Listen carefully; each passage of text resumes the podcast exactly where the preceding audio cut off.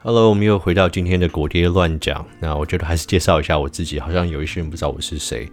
那我叫苹果爹，那我有一个小的 YouTube 的频道，那平常就是评测一些苹果啊科技类的产品，然后还有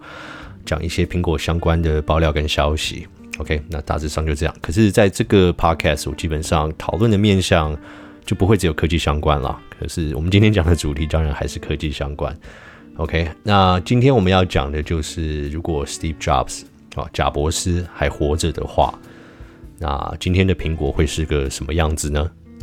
其实讲到这一点，就不免有人会拿来比较，就是现在的库克 Tim Cook， 然后跟 Steve Jobs 的作风的不同。那很多人常常讲的是说，哦啊、呃，现在推出的产品怎样怎样不好看啊，或是他的做的产品的方向没有什么呃革新，没有什么新的、呃，没有什么新意啊，对不对？那很多人就会说，如果贾伯斯啊 Steve Jobs 还在的时候，绝对不会是这个样子。那我觉得这个想法是比较负面的，因为如果 Steve Jobs 还在的话，那当然我觉得就很难去讲说，呃，现在会是什么样子。可是我觉得，单从产品的面向来讲的话，这个当然比较难去呃预测或判断。可是我们可以用一个比较正面一点的方向去想这件事情哈。那我觉得，如果 Steve Jobs 还在的苹果会是什么样子？那这个就是我个人自己的想法。那我自己看来，就是以 Tim Cook 的角色的话，他一直是很崇拜 Steve Jobs 的人。那他其实也很甘于在苹果当这个第二号的角色，或是可能第二、第三号，或是辅佐 Steve Jobs。那他自己对 Steve Jobs 也是有，他们私交也算是非常好。好，那 Steve Jobs 先前要做，诶，是肝脏还是什么？反正就是要做一个移植的时候，器官移植的时候，那 Tim Cook 也有自己私底下去找 Steve Jobs 说，呃，他愿意捐赠这样子。OK， 所以这个呃也可以见证到他们的私交是其实是算是非常好的。那呃也很多次 Tim Cook 在提到 Steve Jobs 的时候，其实都是充满感激、充满崇拜。OK， 那所以呃为什么要讲这一点？因为我觉得如果 Steve Jobs 现在还在，那理所当然他一定还是苹果的 C E O， 这个这个绝对是这样子哈。如果他健康都没问题的话，我觉得也可以很合理的去判断，就是 Tim Cook 还是会在苹果。OK。那所以就光从这一点看来，已经有 Tim Cook 跟 Steve Jobs 组合起来，但其实还有更多的面向。就像我上一次的前几次的 podcast 有讲到，那有一个很重要的人叫做 Scott Forstall。那这个人其实就是在 iPhone 开发的阶段，我们讲比较近期的产品来讲的话，那就是在 iOS iPhone 开发的阶段，他是一个非常非常重要的角色。哦，那重要的程度就在于是说，连 Steve Jobs 本人都还没有拿着 iPhone 离开苹果的总部，然后、呃、Scott Forstall 就先这样做。那他基本上整个 iPhone 的雏形啊，什么样子使用的方式，都是他先比 Steve Jobs 先看到。所以我们现在所使用的 iPhone， 我们现在所喜欢的界面啊，整个这一些背后的逻辑跟架构， Scott Forstall 其实是非常非常重要的一个人物、哦、那很多人常常可能没有去看到这一点，因为他离开苹果也一阵子了。那他跟 Steve Jobs 的私交也是非常非常好。那他是跟 Steve Jobs 从 Next 的时候啊、呃，就被苹果并购的时候一起过来的。所以理所当然啊、呃，依现在就算 Scott Forstall 被 Tim Cook 开除之后，那他还是没有去任何其他的公司担任要职。那我相信哦，以他的资历，以他对苹果的了解，一定有非常多的大厂不断对他进行邀约，可是他到目前为止都还没有参与任何其他公司、哦、至少做这些产品的任何事情。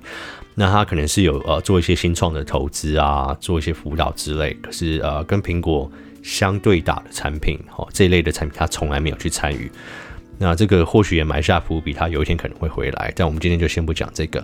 OK， 那这个人这一号人物这么重要的人物，如果 Steve Jobs 还活着的话，他想当然今天也还是在苹果里面。OK， 那我们现在想象这个苹果的中心团队就是 Steve Jobs、Tim Cook 还有 Scott Forstall。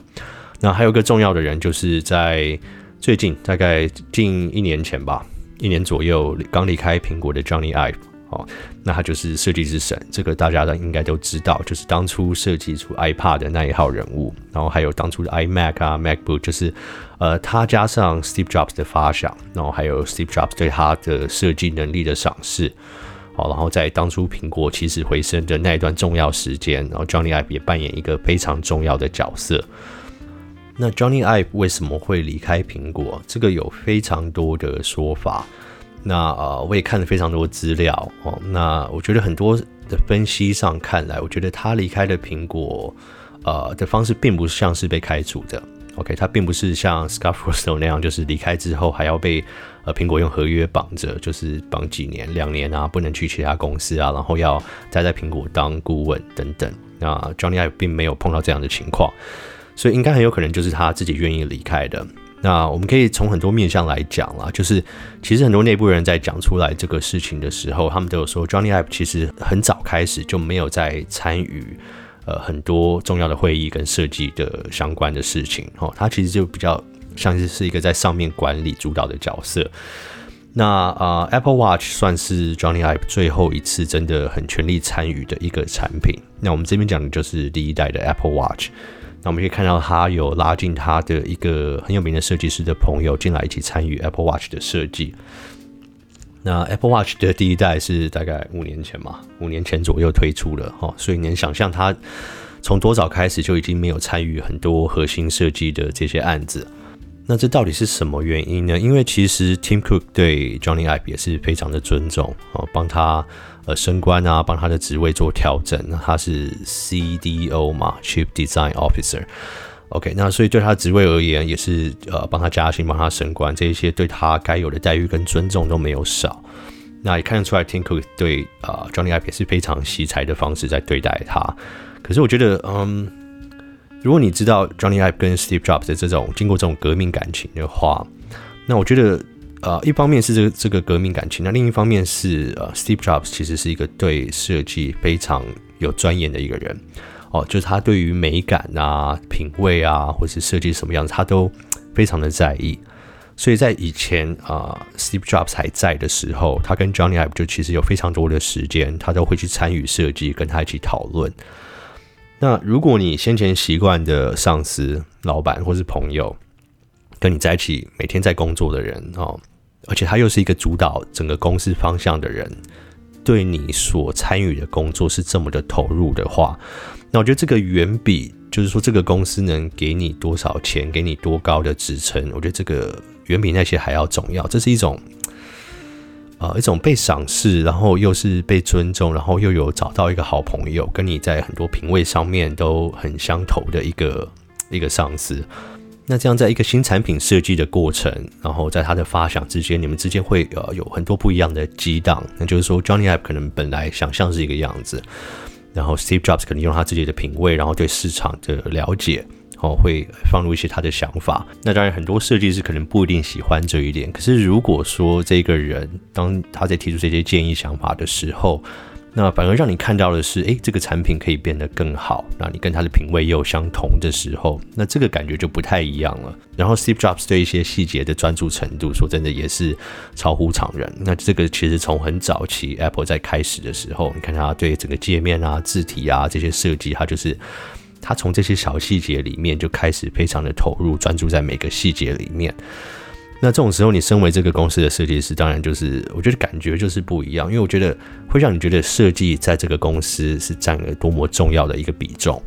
那另一方面 Steve Jobs 除了是一家公司的创办人之外，其实他、呃、在美国整个矽谷圈，我觉得甚至在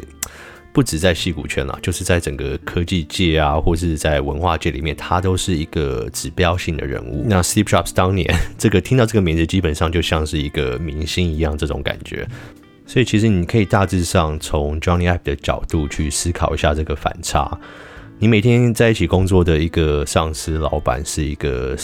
叫做 Steve Jobs 的人，像是一个 rock star 那种超级巨星这样一样的一个人。然后之后啊、呃，他也非常赏识你，你们之间有很多共同的话题啊，对，对喜欢的东西、食物、品味、家具、车子这些都有很多话题可以聊。那或许如果我们，当然我们都不是 Steve Jobs 或是 Jony Ive， 那我们从自己的角度看来的话，就可能你工作上可能本来有个同事或是朋友，或是你学校班上有一个朋友啊、呃，跟你非常好，兴趣非常相投，然后每天有说不完的话题哈。那像我先前工作的时候，我们呃，我同办公室就有一个人，然后我们两个同一个团队的，我们两个做的工作也是一模一样，刚好我们两个的兴趣也非常的一样，我们喜欢吃的食物啊，啊这一类讨论的事情都一样，所以每天中午就我们会去找啊附近不一样有名的餐厅去试，啊、然后会讨论哎这怎么样，然后怎么样，然后我们也共同很喜欢苹果的产品，然后后来就是当然他有更好的工作，他就离开，然后我们公司也没有办法给他一个更高的薪水，那当然这个也可以理解。可是当然就是他离开之后，这个团队当然就是换了一个新的人进来，那整个工作的气氛感觉都不太一样。那我也一样很幸运，就是新同事也是一个非常非常好的人哦，那相处起来也没有任何的冲突啊，然后也是一个就是没有任何问题啦，但是相对就是少了那么一点点兴趣相同可以讨论的东西，所以大致上可以从这个角度我们可以去想想看，那更何况是拉到更高的层级，像是 Jony Ive 跟 Steve Jobs 的层级哦，然后 Steve Jobs 就是一个这么指标性的人物。那其实讲的这一些就是要讲啊，内部的消息讲出来，就是说在 Apple Watch 之后，其实 Jony Ive 对公司的参与越来越少，然后少到的程度就是逐渐的缩减，然后甚至到后来他常常根本人也没有去上班。那当然他那个层级也不是打卡制的一个员工啦，那他只要任内的事情有做好，那 Tim Cook 也不会说什么。可是我觉得从这个方面看起来是呃，我觉得比较大的问题是在于他的心已经不在这个公司了。那所以在 Jony Ive 离开前，其实在、呃、他们内部设计职位上的调整，虽然都没有动到他，可是下面就是有、呃、放上不同负责的人、哦、然后基本上也有讲出来，就是说谁负责什么谁负责什么，那就代表就是说呃，在整个设计团队里面还是要有人、呃、做一些决定，因为 Jony Ive 基本上没有什么在参与，然后当初这些职称的人他们又是直接对 Tim Cook 做报告，这样其实就看得出来了。所以这样讲回来，你就可以看看这三个人 Tim Cook、Scott Forstall 然后还有 Jony Ive， 这三个对苹果近代这么重要的三个人，然后其实他们之间的交集并不算是太多的、哦、那这个很有趣，就是 Scott Forstall 是被 Tim Cook 所基本上算是开除嘛，对不对？然后 Scott Forstall 基本上跟 Jony Ive 也处得并不是很好，那就是在 Steve Jobs 走之后，如果你要他们两个同时在一个会议出来的话，除非 Tim Cook 也在那边。那这个比较多方面是 Scott Forstall 的问题，因为他跟很多人都不能处在同一个会议里面，因为他是一个难相处又非常自大的人啊，所以很多人都说他跟年轻时的 Steve Jobs 算是非常的相像。那 Jony Ive 跟 Tim Cook 或许关系没有到不好啦，我觉得应该也是算还可以，可能也有点私交，可是就是没有跟 Steve Jobs 一起的那种共鸣。那这三个那么重要的人都是在 Steve Jobs 存在的时候，他们三个可以同时在苹果这间公司服务，但是他一走之后就没有办法。那前面大致解释的 Scott Forstall 还有 Jony Ive 在这个公司有多重要，那 Tim Cook 本身来讲，我觉得我们应该就不太需要讲他有多么重要了吧。那以现在苹果的表现看来，我觉得这个也证明就是说他自己本身也是非常有实力的一个领导者，那可能在很多方面上面跟 Steve Jobs 的面向不太一样，他并不像是一个呃时代产品的创造者或是一个发想者，但是我觉得在公司治理管理上面他绝对也是这个时代数一数二的人物，所以我们常常在比较就是 Tim Cook 跟 Steve Jobs 两者之间的差别，或是他们两个如果、呃、不一样的苹果今天会是什么面向。我觉得这个我们就正面一点来看，如果 Steve Jobs 还在世的话，他手下就还有这三个这么厉害的人物在帮忙他，那这个某方面来讲，我觉得跟 Steve Jobs 本身的人格特质也是非常有关系吼。因为其实这一些人物他们在另外一个领域，如果他们今天不是在苹果的话，他们都是可以独当一面的人物。那你要有什么样的人格特质可以吸引这些这么厉害的人愿意在你手下帮你工作？那我觉得这个对苹果长远来的影响远大于说单个人 Steve Jobs 一个人能做到什么，或者说 Tim Cook 一个人能做到什么。所以今天讲这个当然就是希望能打开一些讨论啦。可能我们大家在讲关于 Steve Jobs 跟 Tim Cook 的苹果的差别的时候，可能从这个角度去想，如果是现在 Steve Jobs 还在的话，然后又集合下面所有这些数一数二的人才在一起之后的苹果会是什么样子？那我觉得这样来讨论的话，说 Steve Jobs 还在的苹果会比较好，那其实对 Tim Cook 也比较公平。那我觉得下次我们可以再来讨论在硬体方面会有什么差别，像是 iPhone 啊、AirPods 啊、Apple Watch